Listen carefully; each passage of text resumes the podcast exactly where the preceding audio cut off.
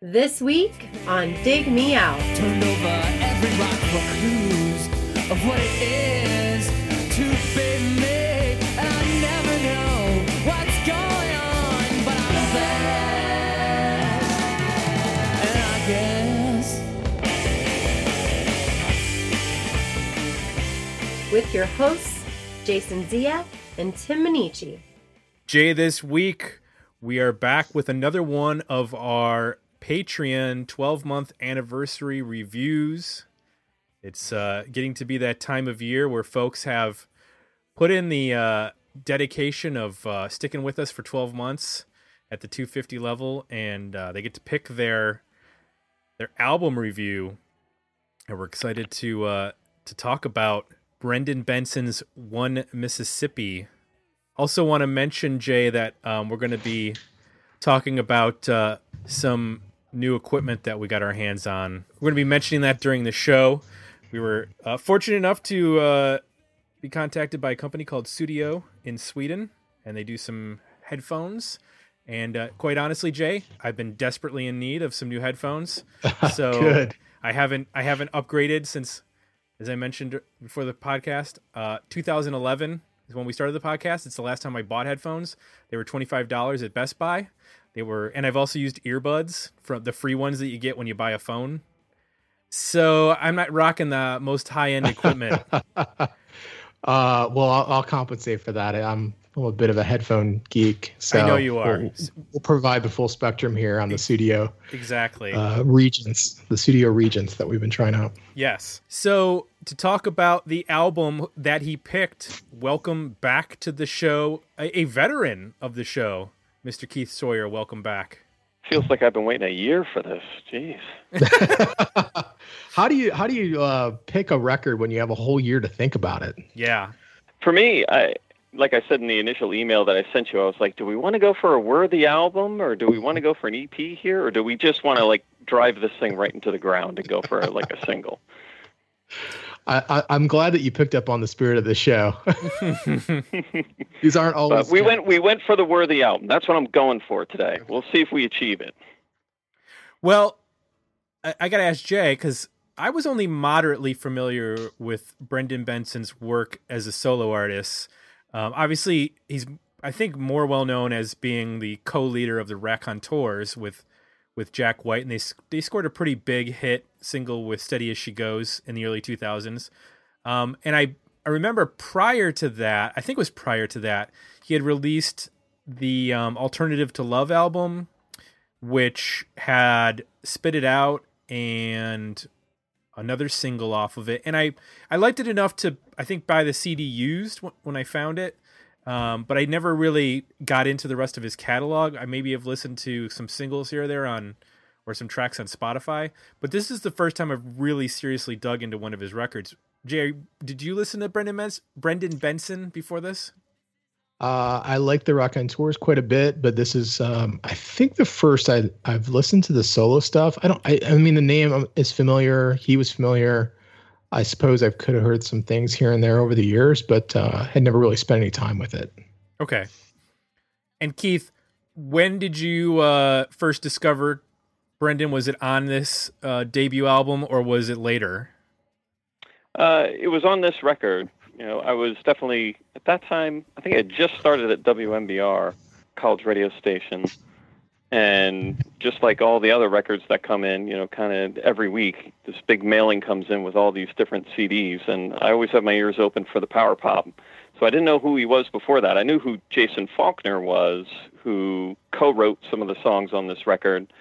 Uh, he was a member of Jellyfish, a member of the Grays, so that definitely piqued my interest when I saw that on the on the CD. Okay. Now, we did get some feedback from our Patreon subscribers. You can, of course, join us at patreon.com forward slash dig me out. The 250 level is full thanks to our recent and uh, mo- our last of the open slots. Matthew Barnes joined us at the 250 level. Uh, you can join us at the one. You can join us at the one dollar level though. Davy Bright just joined us at the one dollar level, and that gets you all of the uh, uh, behind the scenes intrigue and uh, information that uh, we disseminate through our Patreon page.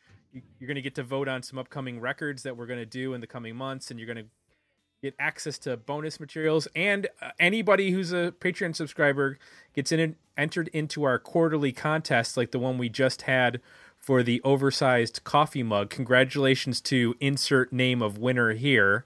Uh, I don't know because we recorded this episode just before the end of the month, and but it's airing just after the end of the month. So it's in that Yeah, I, awkward. I was really hoping I was going to win too. Yes. Or congratulations on winning. We'll it's, it's now in Mugshare where I work. Yeah. You, we, this is like Schrodinger's mug because you could have either won or not won. We don't know right now. The odds are saying I, I'm not going to win, but I, I could have gotten lucky. You could have. So let's what uh, let's get over to Patreon and see what uh, some folks had to say. Whitney Beeler Yay! Uh, got some comments. Said, I bought this back in 1996 when it was first released, probably because of the Jason Falkner connection and thinking it had a chance to be Jellyfish number three. My recollection of One Mississippi is that it kicked off with Tea, a short but awesome little uh, bit of jellyfish greatness. I also paid attention, a little bit of attention to Bird's Eye View, me just purely imaginary girl at the time, but overall, I remember being underwhelmed. So he went back and listened to it, and he said, "Turns out I recalled the words to nearly every song, well, at least two thirds of them. How did I block this? Block out my obvious appreciation for this album all these years. Now I've listened to this thing three times today. The first time I heard it today, I was like, boy, this album starts strong, and it never let up. It looks like I found a lost love. Congratulations, Whitney. I feel like this is like the uh, the back of the newspaper where it's misconnections and he just he just met up with an old flame. That was uh that's I pretty thought cool. that was the goal of Dig Me Out. It is. Well, sometimes it's it's not so good. Sometimes we, Yeah, uh, yeah. sometimes it's a decent single. Peter Hirsch says, I really like the Rack tours and I wanted to check out Benson's solo, solo stuff, hoping to really like it just as much. So I went to the library here in Portland and by chance found this album. While looking through the liner notes, I was happily surprised to see that Jason Falkner co wrote and performed on the album. Actually, I was stoked as I'm a huge Falkner fan. I think you'll find uh, this room, this virtual room, is full of Falkner fans. Um, I was also excited because that meant that Benson was a Jellyfish fan. Unfortunately, I feel like One Mississippi only works when Jason Falkner is the co-writer of the songs, but it lacks when it's just Benson writing. Um, he Benson might be a better songwriter now, but in the beginning, I, I really think he needed other people to punch up his songs, which is how I feel about the first Raconteurs album as well. Benson needed Jack White's contributions to make the song stronger, and Jack needed to learn that a pop song can be fun. Whoa. Little shade hmm. thrown at Jack White there. Not the first time, probably. I've tried a few times to listen to One Mississippi all the way through, but I just can't. I actually had to split the album in two versions the Falkner version and the Benson version, which helps a lot.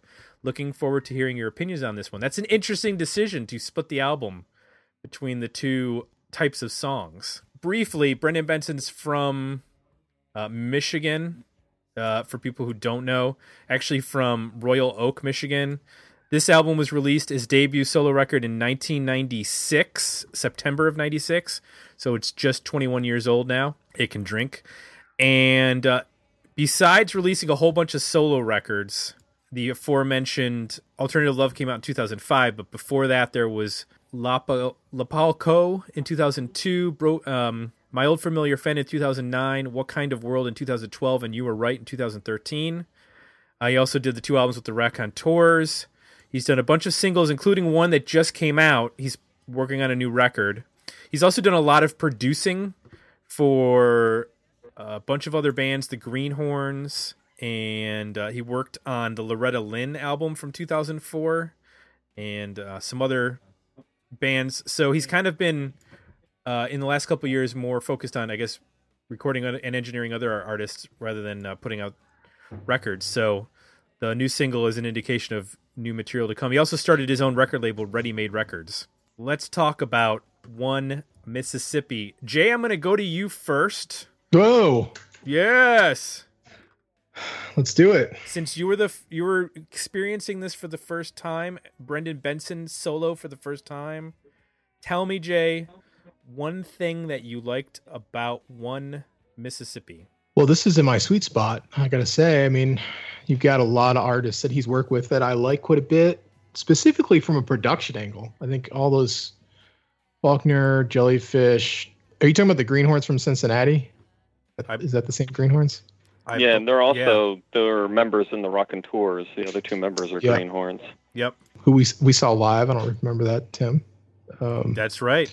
So a lot of yeah, I got a lot of good points of reference there. Um, so the thing I like the most is the production. I think this record sounds really good. I think it sounds unique. Uh, the production holds up very well. I don't think you would know this record was released in 1996. Um, it could have been released in 1976 or 1966 or 2006. Um, Yep. It sort of has a classic sound to it, and it, but it's still a very interesting production. A lot of layers, a lot of uh, use of panning um, to create space. You know, listening to this on the the headphones we've been trying out, the, the Sudios, it, the sound stage is great. Like you really kind of get pulled into the songs because it feels like you're in the room with them. Um, Whether that be literally like one mic on a guy hand clapping to, you know, a, a close mic'd guitar that's right up in your ear to maybe a drum kit that's distant and panned to the left. I mean, you really feel like you're kind of in the room, moving around and kind of recording the record with them. So for that, from that standpoint, um, I, I really, nothing else, I mean, we'll kind of get into the songwriting and I think uh, a lot of the other details of this record. I was really uh, pulled in by the production, and just from that alone, it's a fun listen. Yeah. and I should note this this record was taken away from Jason Falkner, who produced the demos, and was given to Ethan James, who's probably best known for um, the Minutemen Double Nickels on the Dime. He was the producer for that. So, and we could talk about the difference between the demos and the album. It's not a lot, but uh, he definitely makes the sound crisper. I would I would totally agree with Jay. Yeah, there's in terms of the one thing that I like. I mean, I think that the Jellyfish, Jason Falkner touchstones are there. I mean, I also hear like classic, like Alex Chilton, Big Star, power pop sensibilities, just in terms of, and and a lot of it is because of the fact that he's so quick to getting to the point of the songs. They're not necessarily as hooky as some of those classic Big Star or Jellyfish songs, but they're melodic from start to finish.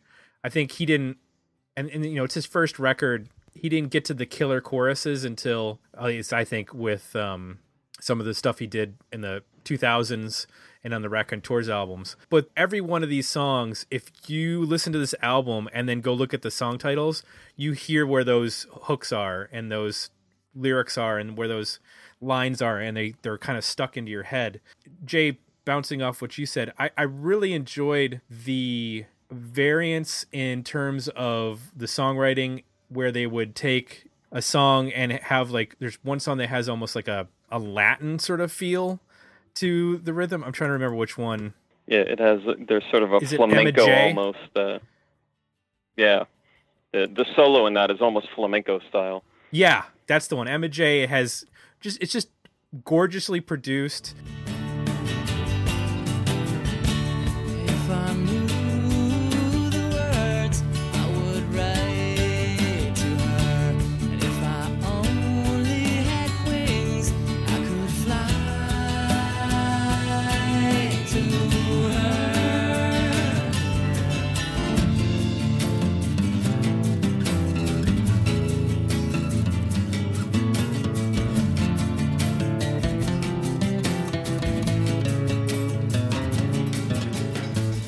Jay, we mentioned at the top of the show that we are working with Sudio out of Sweden on a pair of Regent headphones that they have sent to us. We are testing them out for the month of October as our new go to headphones for the show. Want to mention that if you, the listener at home, are interested in picking up a pair, you can go to sudiosweden.com.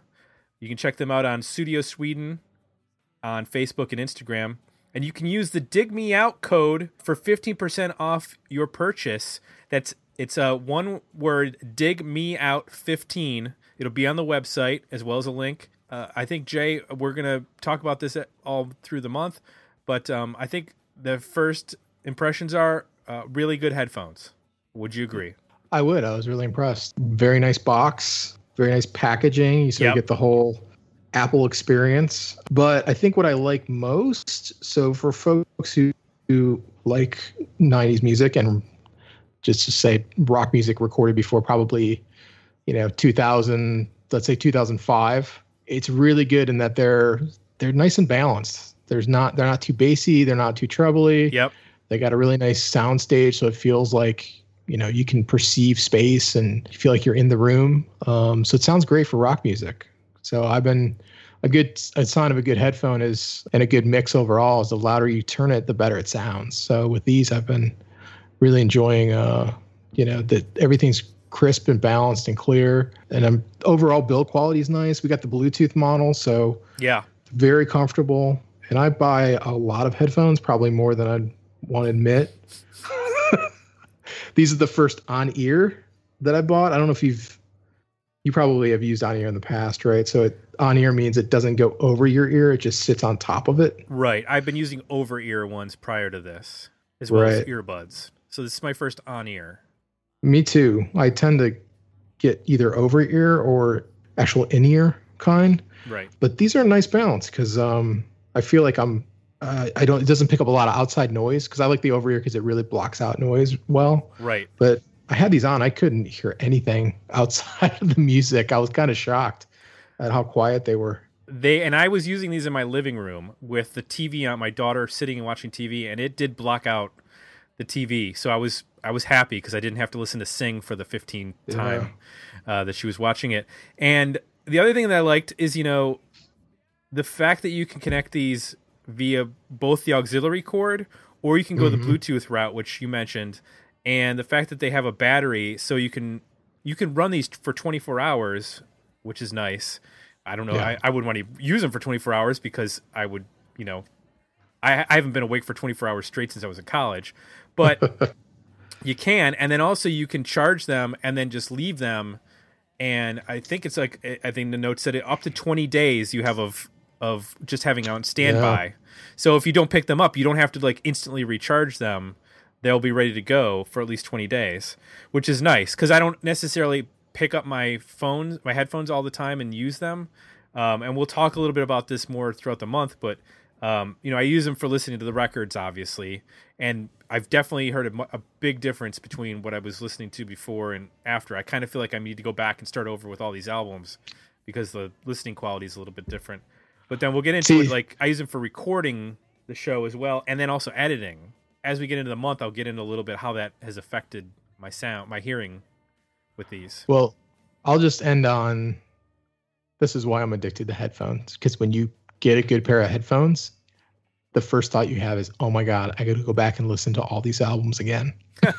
Because Yeah, I'm experiencing it in a whole different way. I think that's Right. the coolest part about headphones is that because it's so intimate and they're all so different, that it, it allows you to experience the same music almost for the first time again. So right. Cool. All right, we've talked enough about this. Uh, st- sudiosweden.com. That's S U D I O Sweden.com. You can find them on Facebook and Instagram. You can use the Dig Me Out 15, 15% off code. Go to our website and you can find the code and the link.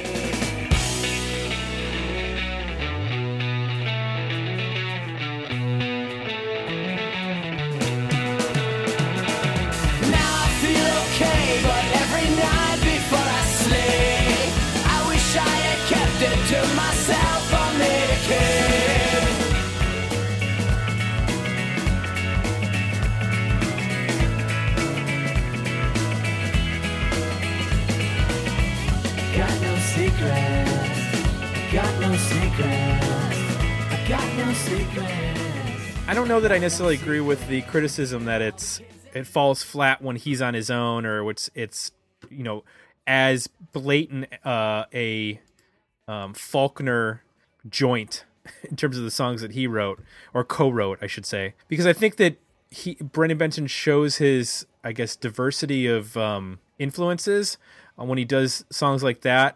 I don't feel like, and I was worried because when you sent the um, original email, you mentioned about how can you spot the Beatles riffs. I, it wasn't as noticeable to me, and maybe you want to elaborate when you're you know getting into this record a little bit. But it was, I mean, all power pop kind of you know starts with the Beatles and people trying to write you know poppy Beatlesque songs. So uh, maybe you could talk a little bit about that comment and then your overall sort of likes about this record, and uh, we can get into uh, sort of the deeper into it. Yeah, I think I think the two most o- overt ones, and I'm blessed. There's a there's a direct Taxman swipe, you know, which I think every single power pop band is is taking a little bit of Taxman for their own. The other one, it was really bothering me last night. Got No Secrets, there's that break in Got No Secrets where it goes near near near near near, and I was like, that's the Beatles. So I went and I asked my wife, and I played it for her, and she goes, that's not the Beatles, that's the Monkees. That's Last Train to Clarksville. And then I went and I played them back to back, and the whole "Got No Secrets" is "Last Train to Char- Clarksville." Even kind of the reggae sound to it is in "Last Train uh, to Clarksville," and I was like, I thought that was a Beatles reference the whole Mm. time. It was the Monkees. I could I could hear that. Yeah, I was going to be. Wow. uh, the Monkees Yeah. definitely came up in my notes, but I didn't. It was more um, fleeting. I couldn't really grab onto a moment. So Yeah, if you if you play those two songs back to back, it just it leaps right out to you that you know, okay, that, that's what they were listening to. You know, now that you say But it, I'm uh, like, for me, I, can't believe I the didn't points that it. you two brought up are the first two points that I have, which is exactly what Jay said. It has that classic pos- power pop sound. It could have been report- recorded in, in the 70s. It could have been recorded, you know, two years ago, and it, it still has a very fresh sound to it, even though it's 21 years old. I get, and there's a lot of unique details in the production. The more you listen to it, the more you hear these things. Like I think Jay, you mentioned the hand claps as well.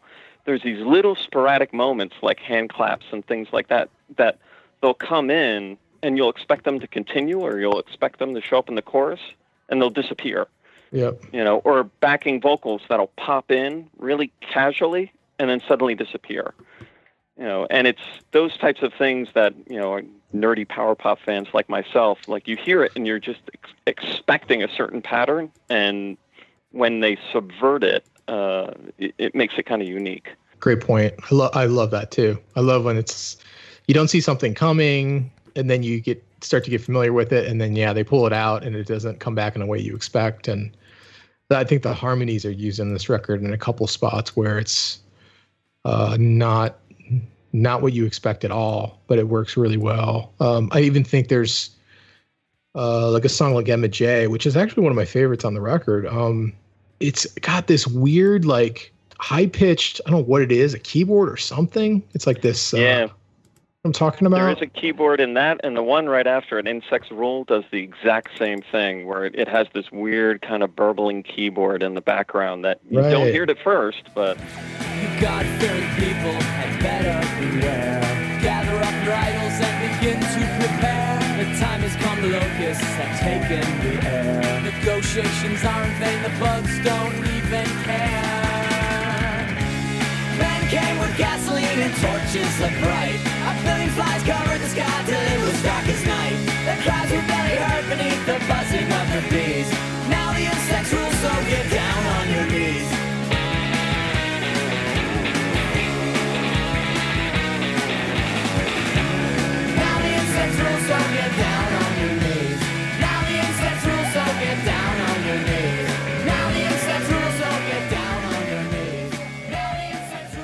it just creates this cool atmosphere that to me like makes the song it, it kind of makes the song period. Like it, it it gives us this weird eerie quirk almost to the point of to me there's parts in Emma J where I'm like oh this kind of sounds like Radiohead's poppier moments where you know Radiohead had that you know they they were bordering on a pop band but they had this sort of dark underbelly to them that came through through either minor keys or weird instrumentation like that. And there's moments on this record, especially with a song like Emma J, where you're like, oh, it's kind of this cool eerie thing that I'm not expecting from a kind of a power pop record that's you know for the most part pretty fun.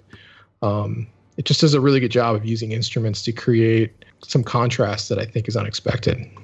and, and you you said the word dark there, and that's another thing I had in there. It's it's an upbeat power pop record. A lot of the subject matter, when you actually dive into the lyrics, is pretty dark. Well, yeah, because um, uh, what's one of the songs? like sitting pretty is yeah i mean especially for that to be one of the lead off songs eh, i mean it's very misogynist he's playing a character obviously and it's a it's sort of an allegory there but still if you take it at face value um you know it's it's not a pleasant song you know um, me just purely is another one that you just mentioned he's you know he's basically stating i've screwed up my life but i want to you know i want to try and get back on track you know, uh, there's there's a lot of just these really little dark moments in different songs. Insects Rule is obviously it plays like a '70s drive-in movie. That has that that weird. I can't tell if it's a keyboard or if it's like a, a guitar that's got a ton of effects processed on it, but it's like warbling in and out in different parts of the songs where it sounds like it sounds like they were trying to make the sounds of insects. I don't know. I don't know yeah, what's I, going I on. think I think it's a keyboard, but you're right. It, it could be a guitar. Do we know who plays um, like drums on this record? Is it a consistent drummer, or like what was the band makeup for this recording? Do we know? I believe. Well, go ahead. It was just one guy. I think it was just one guy. My CD is not here in the room with me. I can I can tell you. Um, so Brendan Benson is pretty much handling the guitars and vocals, and then the backing vocals. Michael Andrews plays some bass and does some backing vocals, and then um, Woody Saunders plays drums, percussion. Um, he also gets credited with trash receptacles and ashtrays. And then It is one of those things that if you compare the Jason Falkner demos to, you know, the eventual album that was recorded by Ethan James, the drums to me are the biggest difference between the two. The drums have a very kind of tin pan sound in in Jason Falkner's version, and they're very they're very back, they're very reedy, versus in in uh, you know in the final recording, they, they have a much stronger presence. Yeah, they they have a ton of personality too. I mean, this isn't uh, on the high, at least on the high energy stuff. Uh, the, uh, it, it sounds like he's like maybe plays with like traditional grip. So if you're like jazz drummers uh, hold their sticks differently than rock drummers do, which when you listen to the fills, he like does these really like frantic, like fast snare fills and stuff, and it starts to almost border on a like Keith Moon feel sometimes with how bombastic and just snappy the playing is. Um, it brings a ton of personality to the record for me. In some cases, it provides the energy on some of those uh, more up tempo songs. I mean, it's it's really driving things and kind of bringing a sense of fun as well, um, just through the drum performance. See, that's interesting because when I looked up Woody Saunders for credits, um, this is pretty much the only one. There's another one for an EP for a band called Discipline that came out in 2013, and then there was a seven inch that came out in 1995 for a band called Supple. But this is the only album he's credited on, at least on Discogs. Michael Saunders, who played bass, uh, lead singer of The Origin, Jay, who we Oh. reviewed last year. Yeah. Film I, composer. I and, didn't know that. Yeah. And, I really like that record. And I, I believe that we po- we had a positive experience with that record too. And Good, good, good bass playing on the record as well, on this record as well. yeah, It's funny, there are a couple of tracks on this that have an organ sound to it that to me felt Tom Petty-ish, but that Origin record has a ton of that organ sound on it as well. yeah. Hmm. So interesting uh, cross pollination between uh, uh, various uh, Dig Me Out reviews over the years, from the Grays to the Origin to now this. Um, Jay, was there stuff that didn't work for you on the record? Yeah, I mean, I got to say the second half of the record I didn't like as much. It felt like really the last song that that I have highlighted is really enjoying is Emma J. And I think after that, Insects Rule. While I can appreciate the concept, it starts to I start to crash, scratch my head on where's this record going, and then from there. Uh, it just it becomes a little less interesting for me and i don't know if it's you know it seems like there's a lot more acoustic songs that start to happen. Maybe the tempo comes down. Um, there's just something about it that it starts to lose its sense of fun and energy uh, in the second half of the record. And I, I also think it's a little like, even though the songs are sh- very short, there's something about I feel like the beginning of the record is very like tightly sequenced, and the songs bleed one into another, and they really like Mm-hmm. Play well off of each other. And then it feels like it starts to get to a territory of like it becomes unfocused halfway through the record for me. And I don't know if that's just fatigue in that you know they're throwing so much at you that it, even though the songs are short and there's not a ton of songs on the album because there's like so many melodies and so many layers and so many textures um, and ver- so much variety. I also felt like I got a little fatigued halfway through the record. So the second half for me, just in general, was um, not quite as fun as the first half. I kind of hear what you're saying. I think that the the second half fails a little bit because of the fact that when you start out, those first three songs feel like they were all written together. Like they go they go so well together. Uh, like Tea into Bird's Eye View, especially the sequencing, like you said, is it's like perfect on the first half, and then it does seem to like just kind of bounce around from song to song as opposed to feeling like a cohesive statement. And like Insects Rule, I think I would like, but then it's followed with Imaginary Girl, which is probably the most generic sounding, uninspired song on the record. So I'm like, that's where I guess started to scratch my head of, okay, where are we going? He went with this really ambitious, kind of cinematic song with Insects Rule and conceptual, and then all of a sudden we get to Imaginary Girl, and it's it sounds uninspired and a bit flat. So that's where I think the moment for me, the record starts to become spotty. Not to say there's not some good moments in the in the remaining songs, but um, you know, the last couple there, I'm I'm struggling to regain the energy that the album starts with. And I think one of my favorite songs is House in Virginia, which is either the second or the third to the end, depending on whether you count the secret track there or not. But House in Virginia is one of those kind of slower songs, but when you listen to the songwriting of it, I think it's it's kind of clever how he's just it's just this list of all of these things. Emma comes up again in that song. It's just this list of all these things that he's trying to tempt Emma to come back and live with him in this house, and she clearly is kind of straying away. Uh, I just like. I think it's a very cleverly written song. Every shape, every size, your favorite designs. White flawed enamel pots and a place on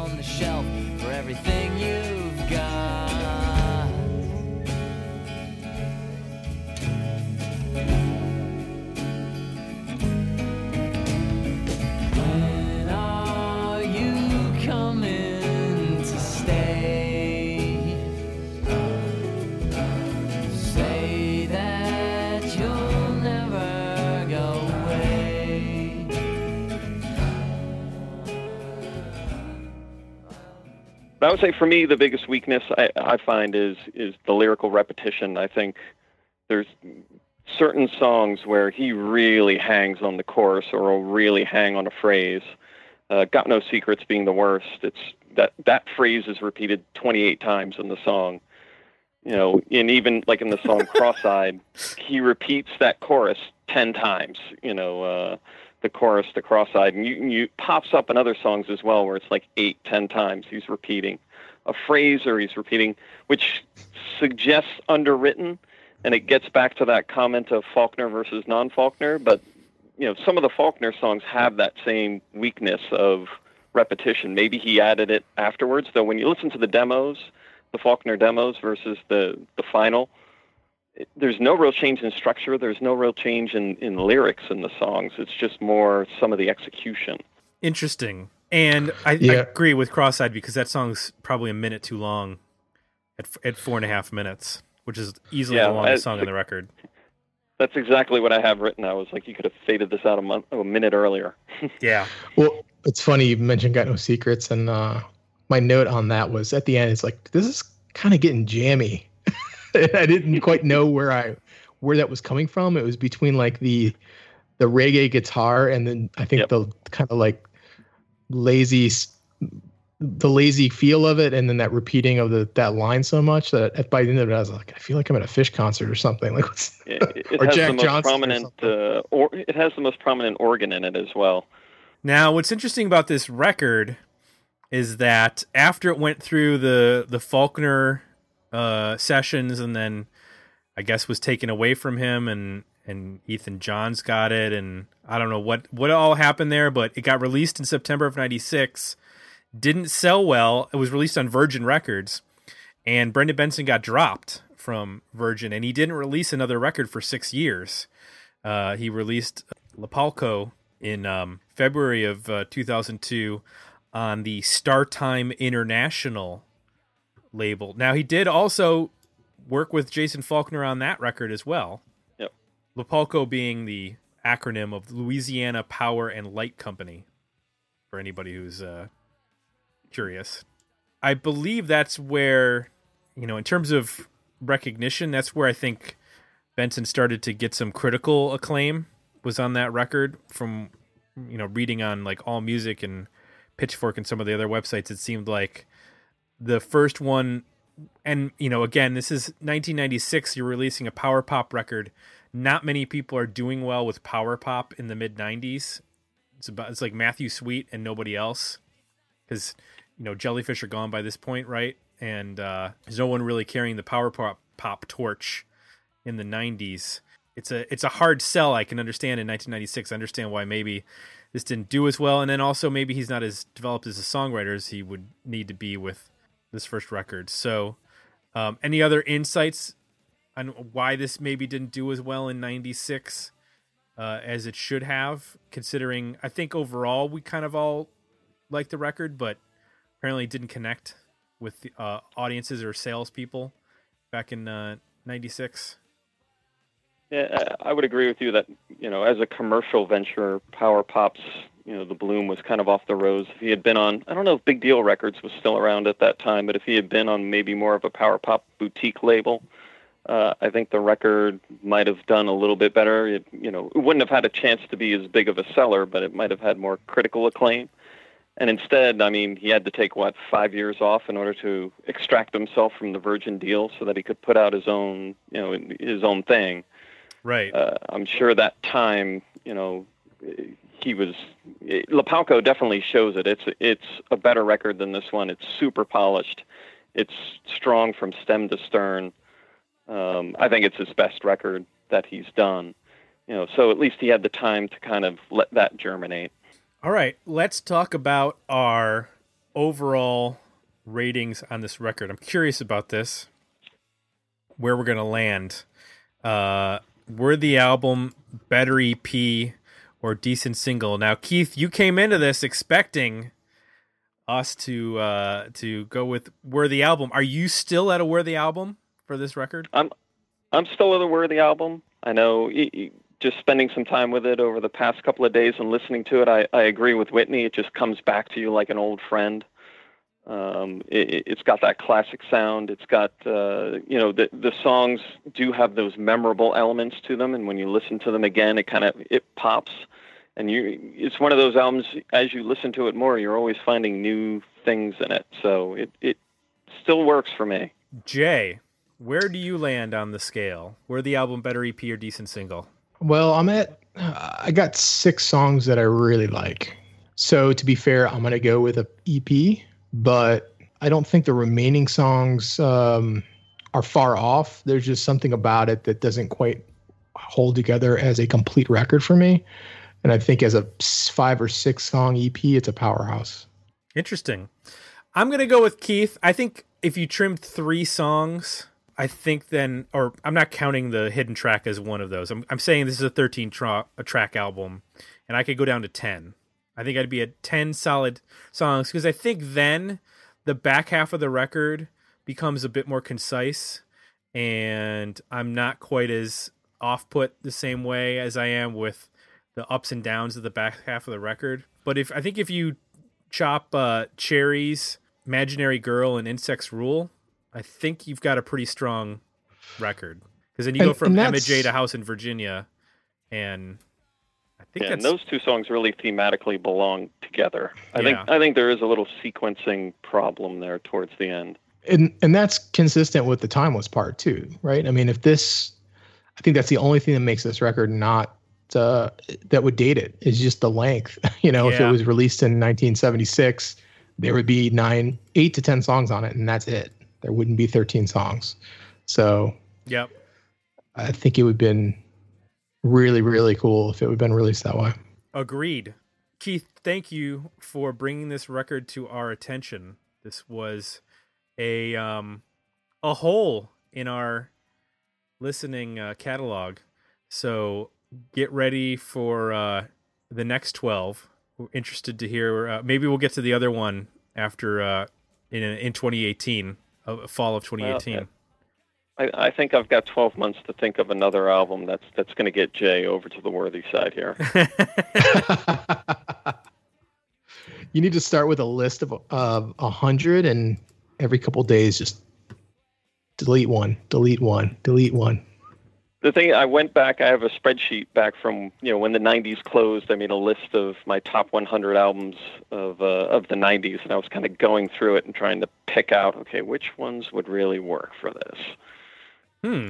Well, w- well, we appreciate the pick, and uh, it, it was a good one. Yeah. And I appreciate, I mean, just uh, to pat your backs. Uh, I mean, it's the reason why I listen to the podcast. I tend to always approach things from the, you know, I need the one sheet. I need to know, you know, what I'm getting into before I even start listening to a record. You know, I need to know what it sounds like. I need to know is it the first album, the fourth album, what's the pro- producer on it, so on.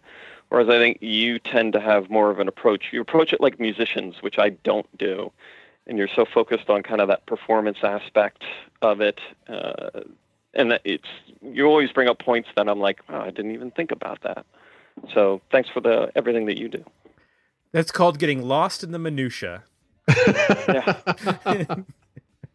no, thanks. We appreciate that, and I I think I uh, I, I hope that that's why uh, people tune in because we have uh, a I guess a point of view that people uh, find interesting. So hopefully that's why we have those 27 uh, Patreon subscribers at the 250 level. All the folks who are willing to uh, throw us a few through bu- few bones to keep this thing alive. So we appreciate that. What were we going to say, Jay? Before I cut you off. Uh, well, I, I, we were thinking about. Uh, I think we're going to close that level. So, Oh, it's closed. oh, is it? yeah. Okay, good. Nobody So we- nobody can join that level currently. So if you're in there now, you're grandfathered in, and it won't be opened again. So, like you like you mentioned it's like having packers season tickets Yeah.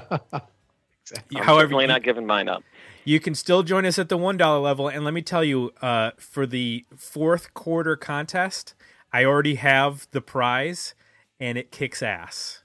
Let me just say, it's it's a super cool prize for fourth quarter. So I suggest that people uh, stay tuned because I'll probably announce that earlier than most times because I'm uh, I'm happy I got a hold of something to give away that's super cool for the fourth quarter prize, the end of the year 2017 prize for Dig Me Out. So all you got to do is just put in a buck, and then you're in, and that's it.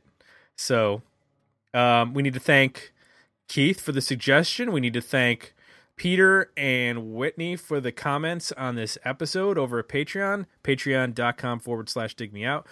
Uh, if you like what you heard, c- consider leaving us some positive feedback over at iTunes. And that's it. For Jay, I'm Tim. We're out. We'll be back next week with another episode of Dig Me Out.